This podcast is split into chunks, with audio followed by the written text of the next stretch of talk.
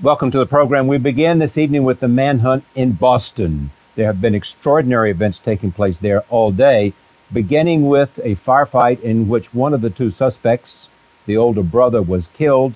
His younger brother now is not to be found yet. There's an intensive manhunt for him, and we'll talk this evening with John Miller about the circumstances of this amazing day. I think you're looking at two people who demonstrated in the last twenty-four hours, or starting at the Boston Marathon on Monday, um, a determination, a certain level of daring, meaning that they're not terribly concerned if they're caught or killed. I think if you look at Tamerlan, the older brother, uh, throwing a bomb and then charging at a heavily armed group of police in a firefight, um, he was not afraid to die, and that that may have been actually part of his plan in that moment. So I think you're dealing with someone who's very dangerous. We continue this evening with a conversation with two people who are experts on the digital revolution. They are Walt Mossberg and Kara Swisher. Everything is moving to mobile. If you ask uh, companies like uh, uh, you know any social network, e-commerce companies, uh, many of them appeared at the at the conference. Right. Small ones, big ones.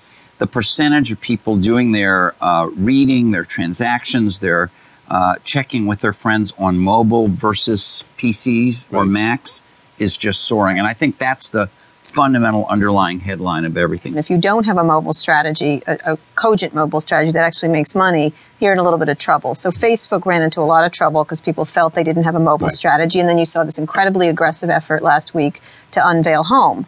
Uh, right. which is their new mobile phone which software, which I happen to have right here. Um, and so everybody has to have a mobile answer. And even if they don't, they've got to keep saying mobile a lot of times, that we're mobile first, we're mobile native, right. we're, we're doing everything around mobile. The mobile teams are integrated with our other teams because the desktop is essentially over in that regard. We conclude this evening with part one of a two-part conversation with the retiring president of Yale University. His name is Rick Levin. And we talk about what it means to be a university president and why he is leaving.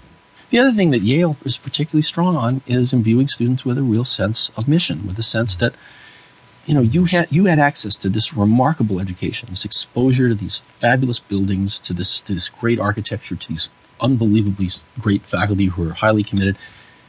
Go out and do something that matters. Yeah. You know, go out, go out and change the world. John Miller, Walt Mossberg, Kara Swisher, and Rick Levin when we continue.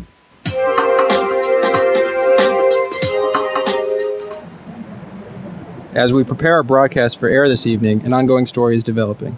It appears authorities in Watertown, Massachusetts have captured Boston Marathon.